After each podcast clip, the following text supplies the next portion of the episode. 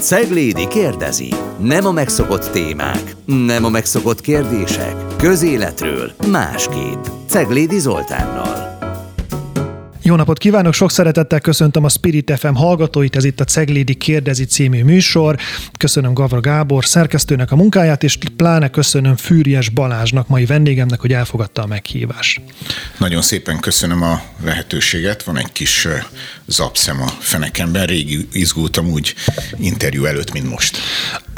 Jó, hát akkor, akkor kölcsönös az érzés, mert én meg pont azt próbáltam összerakni fejben, hogy vajon mikor volt alkalmam utoljára gyakorló kormánytaggal, vagy kormányon lévő döntéshozóval beszélgetni, és akik eszembe jutottak, azok közül szóval egy részük sajnos már nem él, másik részük viszont már Fideszes, amit akkor még nem is gondoltam volna, hogy így lesz. Én is azon gondolkoztam, hogy nem nagyon volt én még egyáltalán nem, hogy nagyon régen olyan, hogy jövök egy valakihez, aki azért mondjuk a kormányzó pártokkal, Fidesz-szel szemben minimum kritikus ellenzéki, más politikai eh, erőkkel dolgozott közösen együtt, ma meg egy nyitott kritikus gondolkozási független értelmiségi, jogász tehát éleseszű, eh, humorista, és szerintem a politikus számára a legveszélyesebb a humor, olyan értelemben, hogy ha nevetségessé válunk, akkor végünk van. 46 perc alatt egy humorista jogász engem meg tud sütni jó alaposan, úgyhogy kíváncsi vagyok, mi lesz a vége.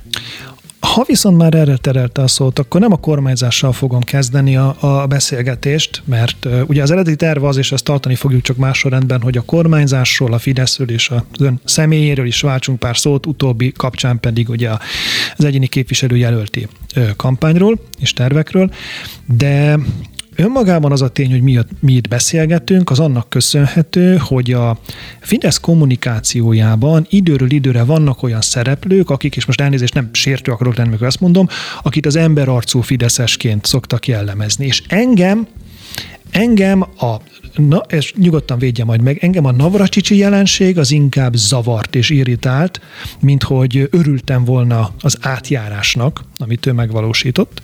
Egész egyszerűen azért, mert nem éreztem azt hitelesnek, amikor az ellenzéki oldalon ünnepelték azt, hogy Navracsis Tibor az mégiscsak egy szemüveges tanárember, és milyen, milyen jó fej, mert ugyanakkor az, amit kormányon tett, az nekem legalábbis ezzel nem volt, hogy mondjam, összeegyeztethető.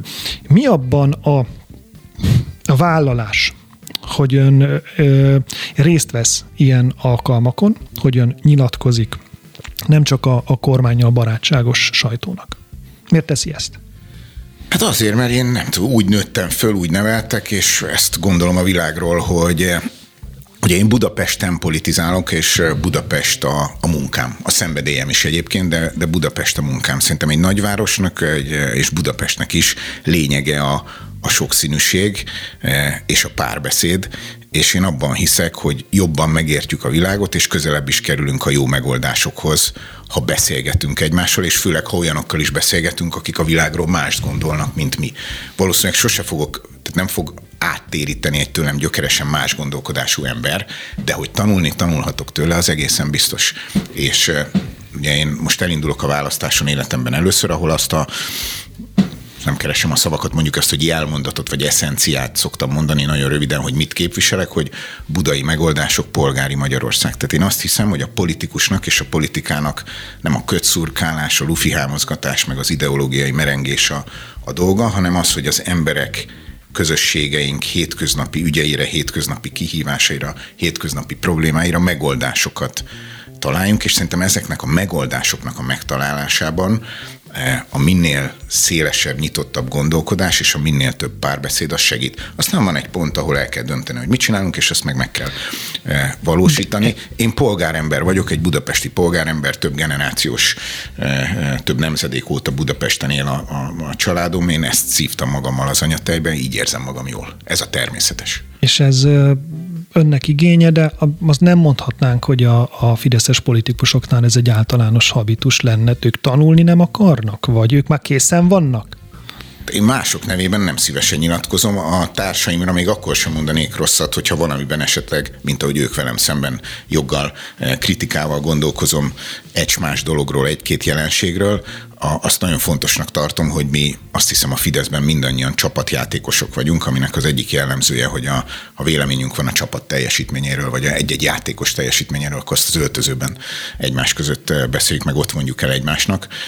Természetesen koedukált értelemben fiúk, lányok, bárki bármilyen szerepet visz, és azért így kapásból, hát nézzük csak meg azért Gulyás Gergely, Dömötör Csaba, Orbán Balázs, Novák Katalin, szerintem az jó néhány Fidesz, Navracsics Tibor, jó néhány politikus szokott Fideszes polit, Pokorni Zoltán a legkülönbözőbb stúdiókba, szerkesztőségekbe bemenni, és ott interjúkat adni. Vagy éppen vitákat vállalni.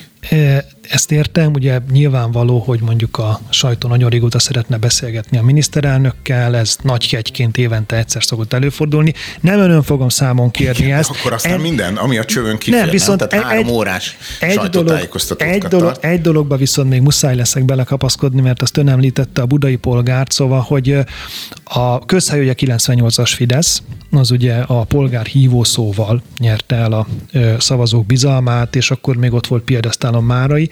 Most ez, hogy piros volt a paradicsom, nem sárga, azt mennyire lehet összeegyeztetni ezzel a budaiszt Buda világnézettel?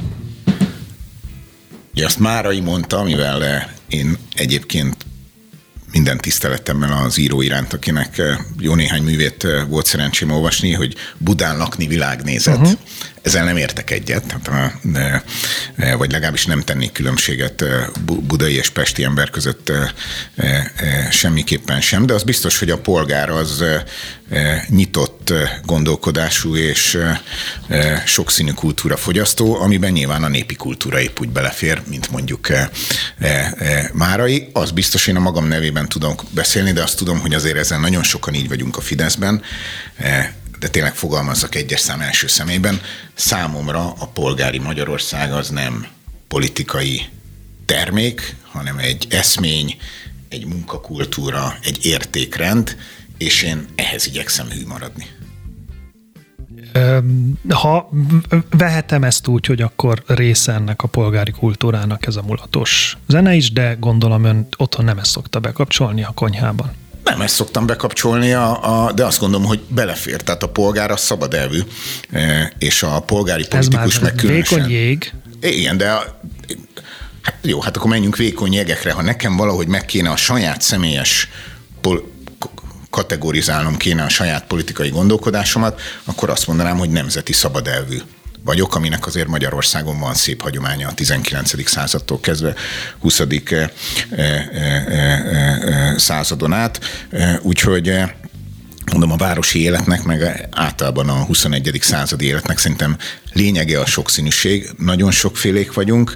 Egy nagyvárosban sokféle ember él együtt szorosan, legkülönbözőbb korú, világnézetű, foglalkozású, szexuális orientációjú, szabadidős szokásokat tekintve is nagy különbségek vannak. Ha egy nagyvárosban egy sokszínű a sokszínű életnek teret adó nagyvárosban nem találjuk meg az élet legkülönbözőbb területein újra meg újra az egyensúlyokat, amihez szükséges a tolerancia, szükséges a, eh, szükséges a nyitottság, szükséges a szabadság, pártiság, akkor nem működik a nagyvárosi élet. Én ebben szocializálódtam nem akarom az egész beszélgetést abba az irányba elvinni, hogy mit gondolnak erről más fideszes politikusok, pláne, hogy a fővárost említette, és azért tegyük ide, hogy pontosan kire... párt vagyunk, nagy közösség, mindenféle népek. Ahol ön 2018 májusa óta a miniszterelnökség Budapest és a fővárosi agglomeráció fejlesztésért felelős államtitkára, illetve vezeti azt a Budapest fejlesztési központot, ami 2020 februárjában jött létre, ha jól, ha jól tudom.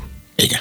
No, ezek ugye kinevezett pozíciók. Valaki úgy döntött, hogy ön foglalkozzon ezzel.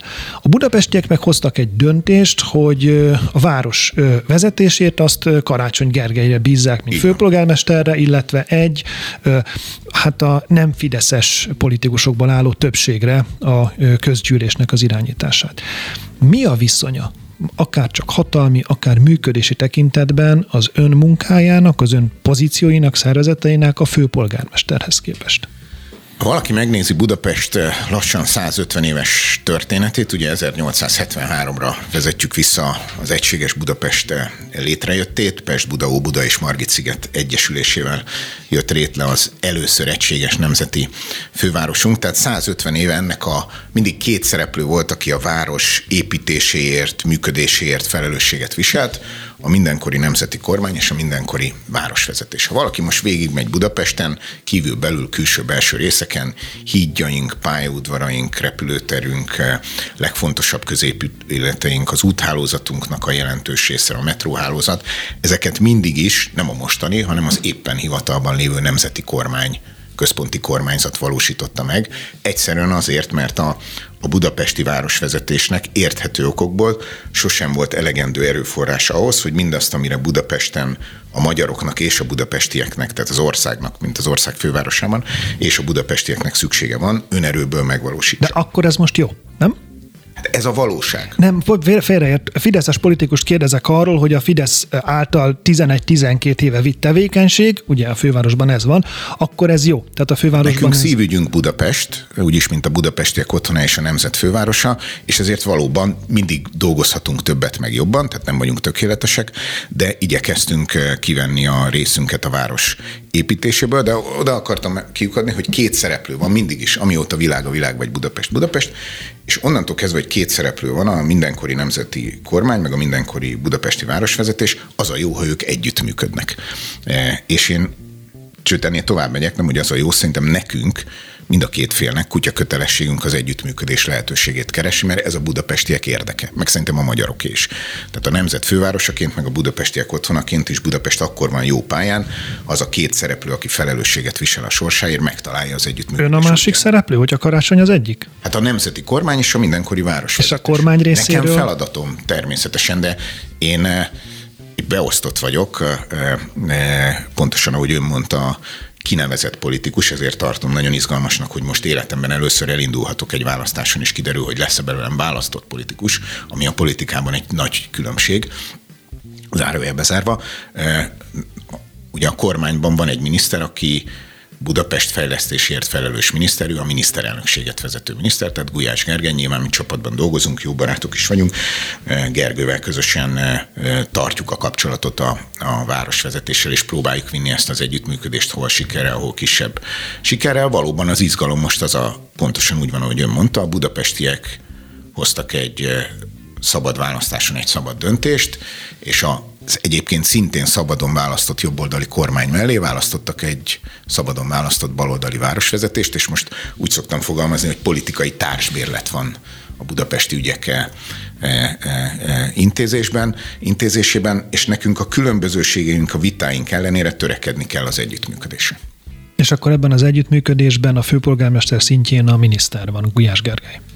Én úgy látom, hogy a, a, a főpolgármester úr talán, ha mondhatok ilyet helyesen, nem csinál kabinetkérdést, vagy nem esik le a gyűrű az ujjáról, hogyha éppen az államtitkárral kell egyeztetnie. Tehát az elmúlt, most már mennyi, és több mint két évben minden fel, felállásban egyeztettünk, egyeztetett a miniszter a főpolgármesterre, a főpolgármester velem egyeztettünk közösen, a főpolgármesternek is vannak helyettesei. Azt szoktam mondani, hogy az együttműködés, aminek szerintem megvan a maga oka, jobb, mint amilyen a, nek a nyilvánosságban látszik, de rosszabb, mint amilyen ideális volna. Tehát lehet rajta javítani. Annak a, ennek a felelőseit keressük meg egy picit, mert hogy azt mindig el szokták mondani, hogy a főpolgármester országos politikai ambíciói, azok meg tudják nehezíteni azt, hogy együttműködjenek a kormányjal.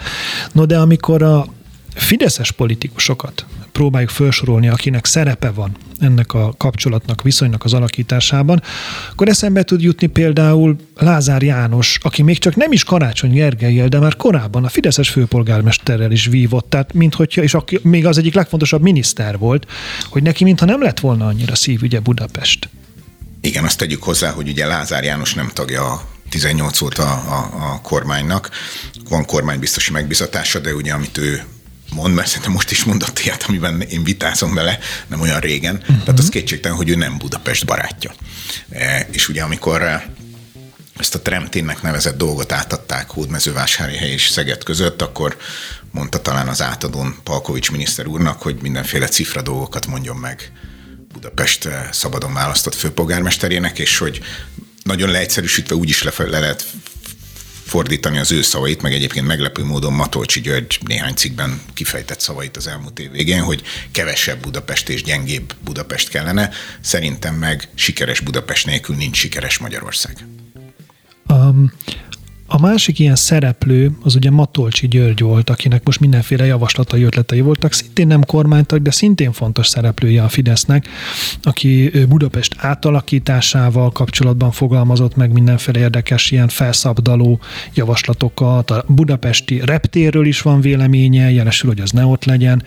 Um, ez nem tesz rosszat ennek az együttműködésnek? Nem hátráltatja az ön munkáját? Én úgy látom, hogy nem. Megint nagyon szívesen elmondom azt a véleményemet, ami talán inkább tekinthető a kormány hivatalos álláspontjának tekintve, hogy én Budapesti ügyek kezelésért felelős eh, kormányt, a kormánytisztviselő vagyok, mint sem két olyan emberi, akik nem tagjai a, a kormánynak. Azért Matolcsi György a Független Nemzeti Banknak a, az elnöke, és semmiféle szerepe a kormánypártban, meg a, a kormányban nincsen és egyébként a Nemzeti Bank elnökének feladatkörébe olyan nagyon a fővárosról való gondolkodás nem is tartozik bele. Ezzel együtt két komoly emberről van szó, de az világos, hogy ez nem a kormány álláspontja. Budapest, ugye Matolcsi György, csak hogy a hallgatók is mindenki értse, aki nem olvasta esetleg ezeket a cikkeket, ő valóban arról tett két markáns javaslata volt, hogy nincs is szükség a Ferihegyi Liszt Ferenc nemzetközi repülőtére, nem hogy visszavásárolni nem kell, hanem be kell zárni, és egészen máshol kell egy vadonatúj repteret Budapesttől messzebb e, e, talán, illetve hogy Budapestet is föl kell szabdalni, a külső kerületeket le kell választani, és szerintem a, a kevesebb Budapest az rossz Budapestnek és rossz Magyarországnak, aki Budapestet akarja gyengíteni, az Magyarországot akarja gyengíteni, mert ahogy az előbb mondtam, sikeres Budapest nélkül nincs sikeres Magyarország. Ha Budapest súlyát csökkentjük, vagy Budapest méretét, akkor azt érjük el a végén, hogy bizonyos értelemben a mi országunk, egy gyönyörű ország, de egy egyvárosú ország. Egyetlen egy világvárosunk van, egyetlen egy olyan városunk van, ami látszik a nemzetközi térképen. Szerintem az nem lenne jó, ha egy ilyen magyar város sem lenne. Hál' Istennek mondom, ez nem a kormány hivatalos álláspontja. A kormány álláspontját talán legjobban Orbán Viktor fogalmazta meg talán 19 vagy 18 őszén a, a Városházán egy egyeztetés után, hogy a világban sok jelentős, meg nagyváros van, de a magyarok számára a legfontosabb város az Budapest. Azért Budapest gyengítése az szerintem sokak számára egy, egy megélt folyamat, tekintve, hogy Budapestnek önkormányzatként jóval kevesebb lehetősége, jogköre van, mint amikor 2010-ben ezt a ciklust el tudta kezdeni, forrása is jelentősen csökkentek. A Fidesz kormány hozott egy döntést azt illetően, hogy az önkormányzatokra nem bíz rá egészségügyet, vagy jóval kevésbé, nem bíz rá oktatást, vagy jóval kevésbé, mint az korábban megtörtént.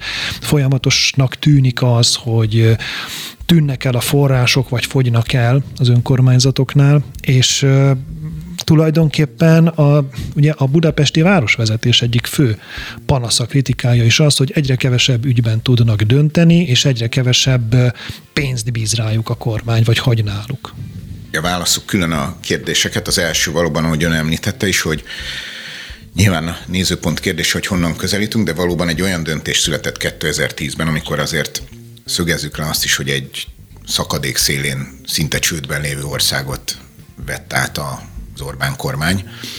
Budapesten a budapesti önkormányzatoktól, kerület és főváros közösen 375 milliárd forintban kellett a kormánynak átvállalnia adósságot, mert különben a budapesti, a fővárosi önkormányzat és a kerületek is csődbe mentek volna és akkor még a nemzetgazdaság helyzetéről, munkanélküliség, eh, államadóság nem is beszéltünk. És valóban született egy olyan döntés, hogy az egészségügy és az oktatás egységesen eh, országos szinten szervezve és az állam által működtetve eh, hatékonyabb tud lenni, mint a 3200 település kezében.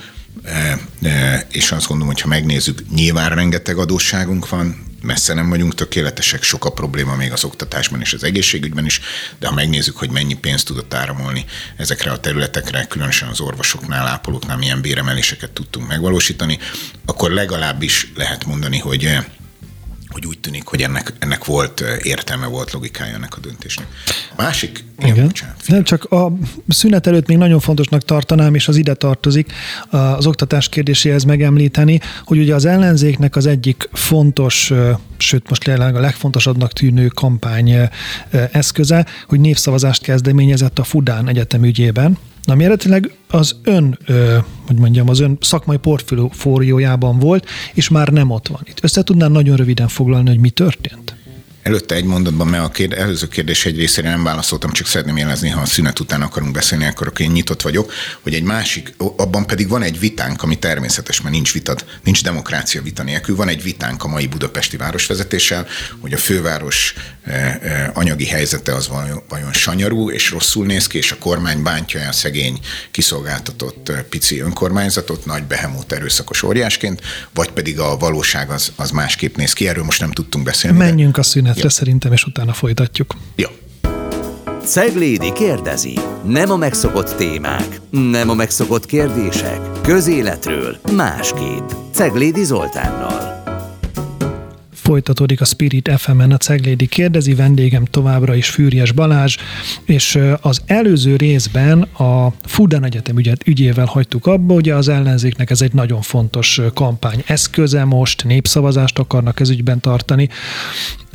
Ön meg korábban gyakorolva azt a habitust, amivel, amivel az első részben is találkozhattunk, megengedő, lojális, toleráns volt ez ebben az ügyben, és hangsúlyozta a fővárosiak akaratának az érvényesülését, és úgy tűnt, írt erről egy cikket, és, és úgy tűnt, mintha ennek következtében hozott volna egy olyan döntést a miniszterelnök, hogy ne ez a kedves ember felügyelje ezt a projektet a jövőben. Mi történt itt?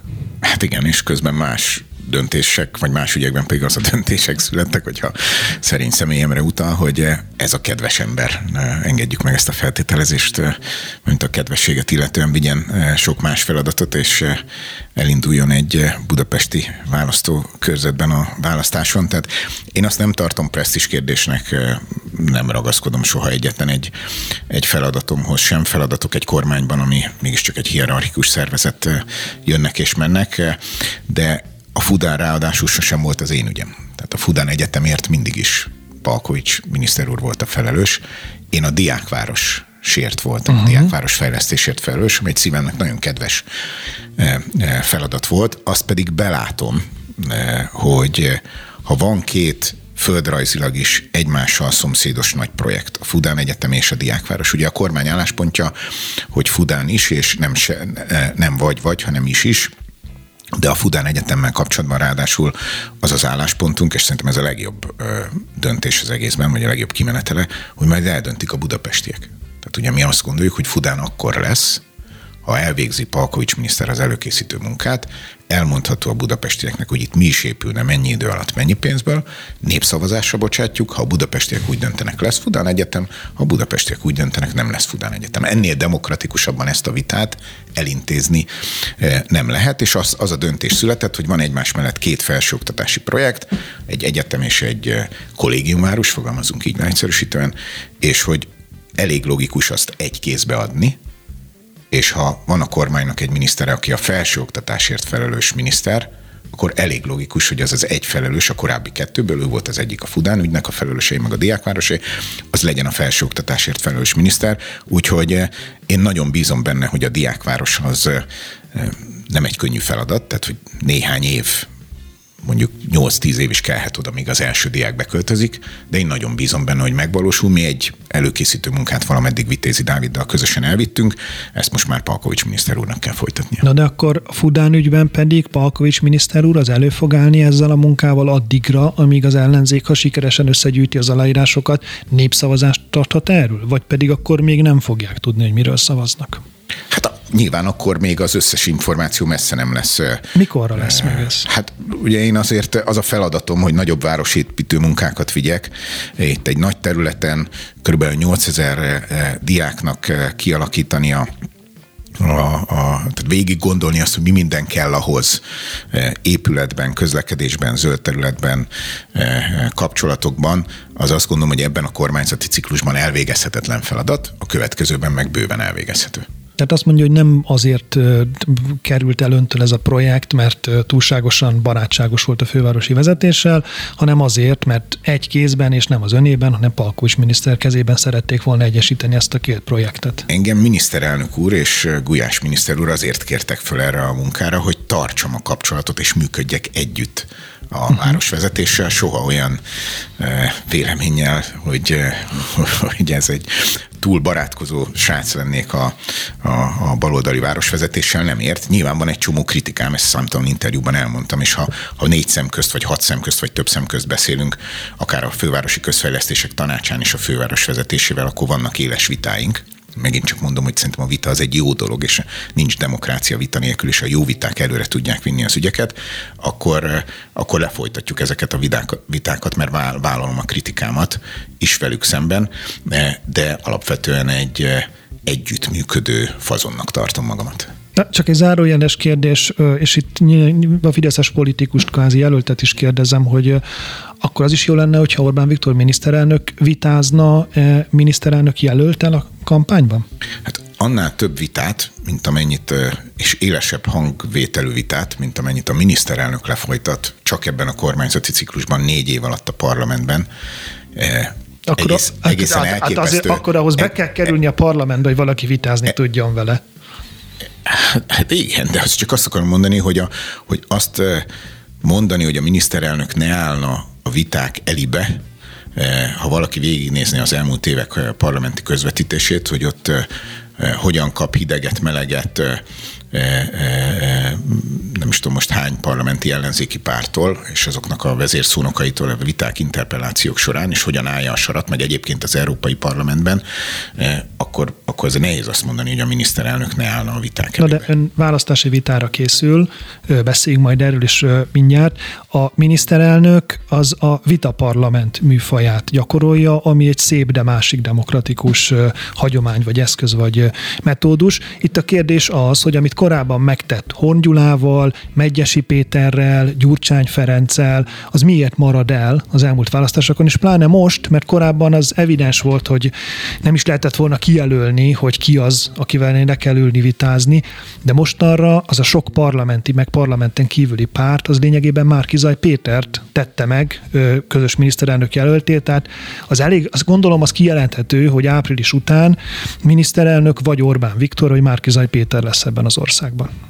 Tehát miért ne Orbán Viktort illetően igen, Márkizaj Péter esetén azért sokféle kombináció lát világot éppen az sok, önök tollából. Sokunknak van kritikája a kampány jelenlegi állásával, de közjogilag... Hát, talán Gyurcsány Ferenc volt, aki azt mondta, hogy parlamenti képviselőket választanak, először többség kell, és aztán majd a többség megválasztja a maga Sose gondoltam, hogy a miniszterelnök előtti vita alól Gyurcsány Ferenc segít kibújni Orbán Viktornak. Ezzel együtt ön személyesen nem örülne annak, hogyha ütközne ez a két álláspont a választás előtt, és világos lenne, hogy az ön által ked kedvelt, sőt gyakorolt vitahelyzetben Orbán Viktor is megmutatná, hogy miben más igen, csak az az állításom, hogy ő het, szinte hetente mutatja ezt meg a, a parlamentben, meg nemzetközi szintéren. És két különbség, vagy két megjegyzést hadd tegyek. Az egyik, hogy ugye említette, hogy valóban itt a 90-es évek végén, 2000-es évek elején volt még ilyen a magyar politikában. Én úgy látom, hogy a nyilvánosság szerkezete alakult át nagyon, és akkor a néhány tévécsatornán eh, kívül, meg a tévénézőknek az aránya sokkal nagyobb volt. Ma már a social media internet felületein eh, sokkal sokrétűbben tudnak tájékozódni az emberek, és szóval bőven tudják, el tudják dönteni, hogy mit képvisel az egyik, mit képvisel a másik. Tehát szerintem ennek a, a jelentősége, meg a, a tévévita, meg a tévénézés, mint olyannak a, a jelentősége nagyon megváltozott ha én jól követtem, akkor olyan nagy nézettsége az ellenzéki miniszterelnök jelöltek vitáinak nem is volt. A másik hát meg van milliós nézettsége volt ennek, ami közéleti műsoroknál viszonylag ritka, plusz ugye az interneten csak akkor tudnának vitázni a jelöltek, hogyha mondjuk TikTokon duetteznének, ami nem Szép valószínű. A, De beszéljünk arról a, is. Bocs, csak Igen? azt mondom, két megjegyzés, elnézést uh-huh. még egyet. A, a másik az az, hogy van egy nagy különbség a között, hogy ugye én valóban azt mondtam, hogy készen állok a vitára, és örömmel látnám, hogyha az ellenzéki ellenfelem is erre készen állna, hogy minket közvetlenül választanak meg, és személyünkben uh-huh. szavaznak ránk az emberek, a miniszterelnökre nem szavaznak személyében az az emberek. Értem. Egyébként ez, ennek a vitának, ennek hogy áll a szervezése most? Ugye kik, mikor lesz és kik vesznek részt rajta? Hát ugye én ezt mondtam, és ezt ajánlottam föl eh, az ellenzéki jelöltnek, hogy... Eh, Hajnal Miklósról beszélünk most? Igen, hogy ugye Buda, Buda Pest 3-as számú választókörzetében indulunk, ez a 12. kerület teljes egésze és a második kerület jelentős része. Második kerületben nincs kerületi tévé, tehát hogy akkor a Hegyvidék tévében a mi választópolgáraink helyi televíziójában álljunk ki egy vitára egymással.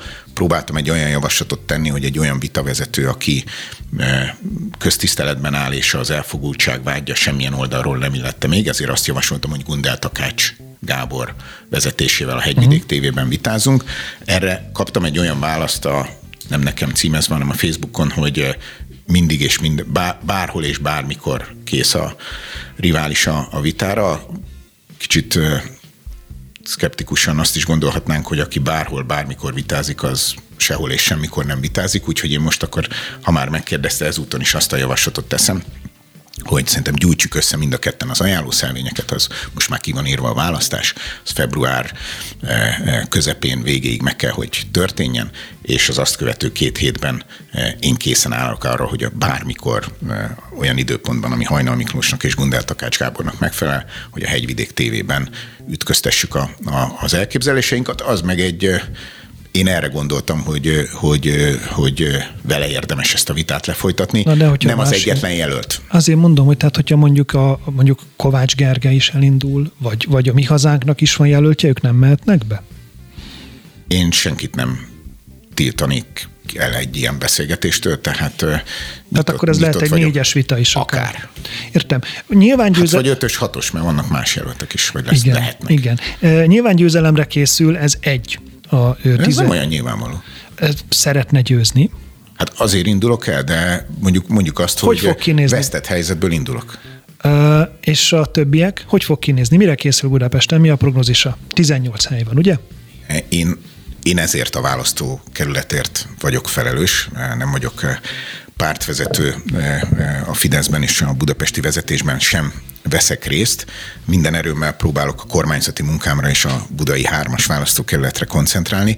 Azt tudjuk mondani, hogy nézzük meg, honnan indulunk. 2018-ban szerintem az egyik legjobb budapesti jelöltünk volt itt, nem azért, mert a főnököm meg a barátom, de Gulyás Gergely, aki ugye most a megválasztott képviselője a körzetnek, ő kapott 43 százaléknyi szavazatot. Hát, alig győzött Bauer Tamással szemben, úgyhogy nem De volt, ő nem közös Azt hagyján, hogy volt. alig győzött Bauer Tamással szemben, valóban 3 körül volt a különbség, uh-huh. de hogyha összeadjuk azoknak az ellenzéki pártoknak az egyéni jelöltjei által kapott szavazatokat, akik most összefognak, tehát nem külön indulnak, uh-huh. hanem egy, egyetlen jelöltjük van, akkor azoknak a pártoknak az egyéni jelöltjei 55%-ot kaptak szemben a Fideszes jelölt 43%-ával szemben. Tehát én indulok mínusz 12%-ról, úgyhogy az, hogy igen, szeretnék győzni, az, hogy győzni fogok, az egyáltalán eh, nem lehet eh, mérget venni, de ez egy nagyon megtisztelő fel, eh, felkérés volt Pokorni Zoltántól, hogy én legyek itt a, a képviselőjelölt, és nagy örömmel vetettem bele magam ebbe a munkába. Tehát akkor arról nincsen prognózis, vagy nem akarja elmondani, hogy a Fideszes fővárosi kollégái esetében még hány helyen számít arra, hogy esély van arra, hogy ne ellenzéki győzelem legyen? Mi egy olyan csapat vagyunk, aminek minden játékosa azzal lép pályára, hogy igyekezzen győzni, és ez biztos, hogy nem fog mindenhol sikerülni. Világos. Pokorni Zoltán azzal ajánlotta ön teljek figyelmébe, hogy Balázs mindig a megoldást keresi, nem a konfliktust, és sosem adja fel, jól járnak vele a budaiak. Az az érdekes, hogy Pokorni Zoltán is korábban az a szereplő volt, mostanra azért inkább, hogy mondjam, visszavonultságát tölti a hegyekben az országos médiát tekintve, aki szerette bemutatni a az ilyen, hú, hogy mondjam, hogy ne sértse meg a többieket, a, a civilizált és, és, és, és vitára, párbeszédre kész fideszes politikust, a, hogyha önt megválasztják helyben, akkor ez mit fog jelenteni országgyűlési képviselőként? Milyen vállalásai vannak, amit, amit így meg tud valósítani? Mert olvastam valami fűriás garanciáról is, aminek így nem, nem, nem derült ki számomra, hogy most ha valami nem sikerül, akkor lemond, vagy visszahívható lesz, vagy mi ez? Ez miről szól? Mi Számon kérhető, az egészen biztos. Én nagyon fontosnak tartom a politikusok, különösen a választott politikusok esetén a, a számon kérhetőséget. Ha néhány lépésben eljuthatok ehhez a, a válaszig, a vállalások és a garancia kérdéseig, hogy valóban engem tavaly nyáron kért talán föl Pokorni Zoltán, vagy tavaly ősszel, hogy, hogy legyek én, két, most már 22-ben vagyunk, tehát 21 őszén, vagy 20 őszén keresett meg azzal, hogy, hogy legyek én a képviselőjelölt 2022-ben a választáson, amihez nekem rögtön nagy kedvem volt, de azt is azonnal tudtam, hogy nem az számít, hogy nekem mihez van kedvem, hanem az a kérdés, hogy tudok-e a budaiak javára válni, tudok-e megoldásokkal szolgálni a budaiak közösségének, ezért azzal kezdtem, hogy rengeteget beszélgettem legkülönbözőbb rangú, rendű rangú, eh, élethelyzetű, életkorú foglalkozású budaival, és a végén arra jutottam, hogy igen, itt a budaiakkal közösen azért talán tudok tenni eh, Budáért, és akkor elvállaltam ezt a jelöltséget, és azzal indultunk, mert eléggé egyívású politikusok vagyunk Pokorni Zoltánnal, hogy egy ilyen budai kérdések nevezetű kérdőívet elköltünk minden e, e, budai polgárnak a választókerületben.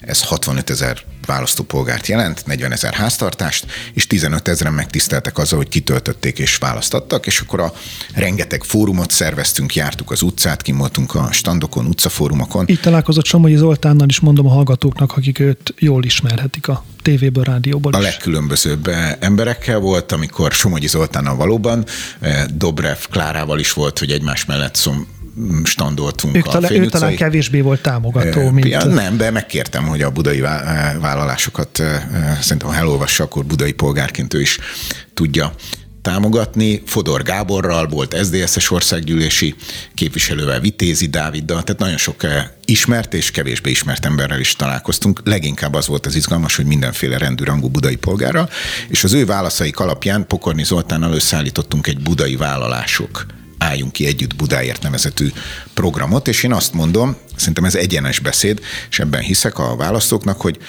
hogy van 6 plusz 1, tehát 7 olyan nagyon konkrét cél és feladat, amit én szándékosan így fogalmaztam, hogy budai vállalások, mert ígéretekkel teli van a padlás, ez nem feltételes mód, hanem kijelentő módban azt vállalom, hogyha megtisztelnek a bizalmukkal és beküldenek az országgyűlésbe, akkor el fogom érni, hogy ez a hét cél hogy 6 plusz 1 cél megvalósuljon, és a garancia, ami valóban olvasható ebben a kiadványban, erre arról szól, hogy vállalom, hogy e célokat képviselem, és hogy ezért dolgozom, és én azért fogalmaztam kijelentő módban és nagyon világosan, hogy én abban bízom, hogy a budaiakkal ez a a Casablanca jutott eszembe ez a film, a, a Curtisnek a filmje, Kertésznek a filmje, hogy ugye a végén ez a zseniális mondat, hogy this is the beginning of a beautiful friendship, tehát én hosszú távra tervezek, és remélem, hogy most megtisztelnek a budaiak a, a, azzal, hogy képviselhetem őket, és ezt akár ciklusokon keresztül is, tehát majd egy legközelebbi választáson legkésőbb számon lehet rajtam kérni, hogy na a fűrjes az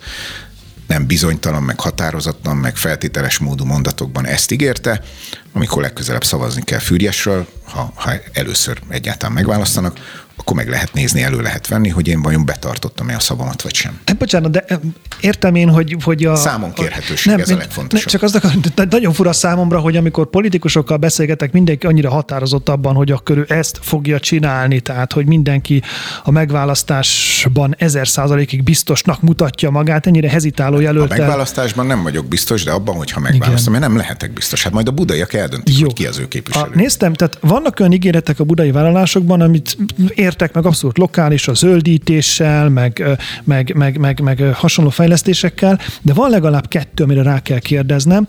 Az egyik az a kötelező oltás kérdése, mert ott nekem nem világosak a keretek. Mondjuk el a hallgatóknak, csütörtökön beszélgettünk, pont az ön ma már többször meghivatkozott kollégája, főnöke Gulyás Gergely ma jelentette, jelentett be változásokat, úgy tetszik szigorításokat a védettségi kártya kapcsolatban, most már oltási kártya. Ön ennél tovább benne, és kötelező oltás párti, ugye ma Magyarországon a munkál munkáltató előírhatja kötelezően az oltást. Ön ehhez képest akar szigorítani hol és mit? Akkor, hogy a, valóban mindenki értse, amiről beszélünk, a hallgatók kedvéért is hadd föl, hogy valóban kötelező védőoltást, ez az egyik vállalásom, és így fogalmazok egészen pontosan. Az élet nem állhat le újra meg újra, meg kell védenünk magunkat, ha a koronavírus tartósan velünk marad, a tudósok és a járványügyi szakemberek véleményét meghallgatva vezessék be a kötelező védőoltást Magyarországon, legalább bizonyos foglalkozásokban minden élet számít. Én úgy látom, hogy sajnos ez egy olyan vita, ami nem előttünk áll, hanem velünk marad, és még az is lehet, hogy én a politikai közösségemen belül kisebbségben vagyok, de vannak egy nagy néppártban azok, ahol folyamatosan különböző álláspontok és viták zajlanak, az ember az nem mindig eh, tud többségre kerekedni az álláspontjával. Eh, ha én képviselő leszek, akkor sajnos azzal kell számolni, hogy bárki lesz Buda képviselője, hogy a koronavírus az nem tűnik el tavaszra. Igen, ön úgy fogalmaz itt, hogy tartósan. Ez Igen. egy milyen időtáv? És hogy a járványügyi szakemberek eh, eh, véleményét eh, kikérve, én azt gondolom, hogy ha majd esetleg 2023 elején azt látjuk, hogy most már harmadik éve itt van, és nem tudom, hanyadik hullám van, vagy egy amerikai már nem, az ember nem bír meg, talán nem is célszerű elolvasni mindent, amit, amit írnak a koronavírusról. Semmiképpen sem azt nagyon fontosnak tartom, hogy akármennyit is olvasok, én biztos nem vagyok, nem lettem virológus, vírus szakértő és orvos, tehát e, nem hozzáértőként, nem vindikálom magamnak azt, hogy bölcsek kövét meg, hogy értem a, a, a megoldás kulcsa az ebben az ügyben ahhoz közel lennék, de, de ugye volt olyan hír is mostanában, talán a hetek, napokban olvastam, hogy egy amerikai tudós azt mondta, hogy lépésekre vagy pillanatokra vagyok attól, hogy a teljesen ellenálló a vakcináknak ellenálló koronavírus is kialakuljon. Ez sajnos a címe volt a cikknek, ami egyébként nem erről szólt, tehát sajnálatos módon a, a klikvadászat az a sajtó jelentős részében átvette az uralmat. Nem azt mondta, hogy lépésekre vagyunk ettől, hanem hogy akár ez is előfordulhat, de a kötelező oltás, hogyha pláne, hogyha ellenállnak a vakcináknak, akkor kevéssé látom be. É, akkor, a, a, nyilván akkor nem. Tehát akkor ezért, nem ezért tudom, nagyon fontos jelen része. Esetben a, ki kötelezne oltást kire? A, a, a tagmondatnak, vagy ennek a vállalásnak az egy nagyon fontos része, hogy a tudósok és a járványügyi szakemberek véleménye alapján, tehát hogy ne eh, Hájuk Kovács módjára eh, döntsön az, akinek döntenie kell, de nyilván a, a tudomány véleményére alapozva. Én csak azt mondom, hogy ez egy olyan kérdés, egy vélhetően egy olyan vita, amit őszintén nyíltan, akár időnként a helyzethez igazoz, igazodva, változtatva is intézkedéseken le kell folytatnunk. Mély meggyőződésem, hogy az egyetlen, mai, a tudomány mai állása szerint az egyetlen eszközünk a koronavírus elleni küzdelemben az a, a, az, a, az, a, az az oltás, azt is elmondtam a Gulyás Gergely, a kormány szóvivői tájékoztatón, vagy a kormány infon, hogy a régióban jól állunk, Közép-Kelet-Európában a 63% körüli oltottsággal, de Európai Uniós összehasonlításban Nyugat-Európához képest ez nem egy magas szám. Nyilván ennek bár a nyájú immunitás is kialakulhat, de nyilván ennek fő kéne menni 70-80 százalékra. Ha ez komolyan velünk marad, akkor idő, egy idő után érdemes megfontolni azt, hogy a kötelező oltást igenis be lehet-e vezetni.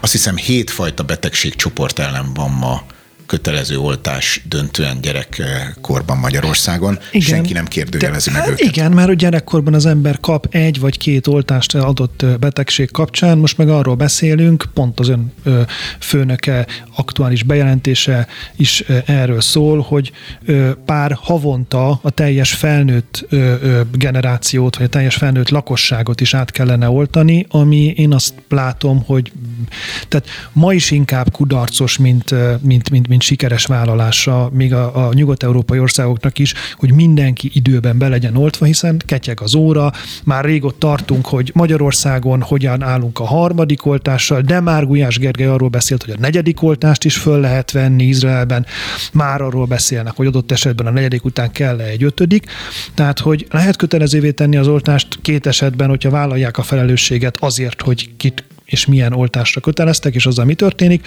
A másik pedig, hogyha biztosak vagyunk abban, hogy ez megvalósítható, de úgy látom az ön vonatkozó vállalása az nem ennyire részletes, hanem a tudósok vonatkozó álláspontját kéri. De szerintem ebben az ügyben, aki, aki most ilyen nagyon határozott, megfellebbezhetetlen állításokat tesz, az vírusceleb. Így van, hogy én csak arra akartam fölhívni, nyilvánvalóan a kormányzat, meg nagyon sok ember Magyarországon én oltáspárti vagyok, uh-huh. és azt fontosnak tartom, hogy vegyük fel a harmadik, ha szükséges, akkor a negyedik e, oltást is. E, szerintem 2020 elején, mikor ez az egész koronavírus elkezdődött, nem gondoltuk volna, hogy 22 elején a negyedik hullámban leszünk, és esetleg az ötödik küszöbén, és hogy ez ennyi időre velünk marad uncertain the future is, mondta Joda mester, tehát nem tudjuk, hogy, eh, eh, hogy mi fog történni, és én azt tettem az asztalra, hogy nyilván a helyzethez igazodva, a tudomány véleményére támaszkodva nem tabu kérdés a kötelező oltás, legalább bizonyos szakmákban, ahogy azóta is, már ezt be is vezette a kormány, ez egy szeptemberi kiadvány, hmm. és, és adott esetben általánosan is meg lehet fontolni. Nézni kell, biztos, hogy nézni kell, hogy azokban az országokban, ahol ezt meglépték, milyen tapasztalatok halmozódnak föl. A... Sajnos a következő parlamenti ciklusban, amikor a budaiak megbíznak vele, képviselni fogom őket az országgyűlésben, ez egy velünk élő kérdés lesz. Nagyon nehéz helyzetben vagyok, mert idő már csak egy kérdés van, pedig kettőt akartam, úgyhogy félreteszem a, a budaiak megvédését a migránsoktól témakört, ami szintén vállalásra önnek stop migráció, hogy megkérdezzem azt, ami viszont szerintem mindenkit érdekel. El tudná ön vezetni Budapestet, mint főpolgármester? Köszönöm szépen, erre igazán nem készültem. Én arra készülök, de viszonylag egyszerű erre a válaszom erre a kérdés, hogy ez a helyzet ez nem fog fölmerülni, ha én, én most elindulok az országgyűlési választáson, kérem a budaiak bizalmát. Elmondom, hogy van egy programom a budai vállalások, amit velük közösen állítottam össze. Ők vagy megválasztanak, és én akkor biztos, hogy nem fogom őket cserben hagyni. Tehát akkor a négy éves ciklusát az kitölti országgyűlési képviselőként, ez fontos. Így van, kitöltöm országgyűlési képviselőként, és, e, és ha kitöltöm országgyűlési képviselőként, vélhetően négy év múlva, ha a vállalásokat, különösen ha a vállalásokat sikerült teljesítenem, akkor újra odállok elébük, a szemükbe nézem, e, elszámolunk egymással, és megint kérem a bizalmukat. Tehát én erre a munkára vállalkozom, és nagyon nem De... vagyok híve annak, hogy egy munkát félbehagyva valaki és ha nem, csinálja. Nagyon rövid eldöntendő kérdés nem, akkor meg nem tudok választást nyerni. Tehát akkor nem tud főpolgármester se lenni. Én Fra- nem készülök erre, a mostani feladatomat nagyon szeretem, ennek a folytatására készülök. Frappáns lezárás volt, és szerintem sokat megtudtunk. Köszönöm szépen Fürjes Balázsnak, hogy a vendégünk volt, köszönöm szépen Gavra Gábor szerkesztőnek a munkáját, és pláne a hallgatóknak, hogy a Spirit FM-et választották. Tartsanak továbbra is a rádióval, viszont hallásra. Köszönöm szépen a lehetőséget. Ceglédi kérdezi. Nem a megszokott témák, nem a megszokott kérdések. Közéletről másképp. Ceglédi Zoltánnal.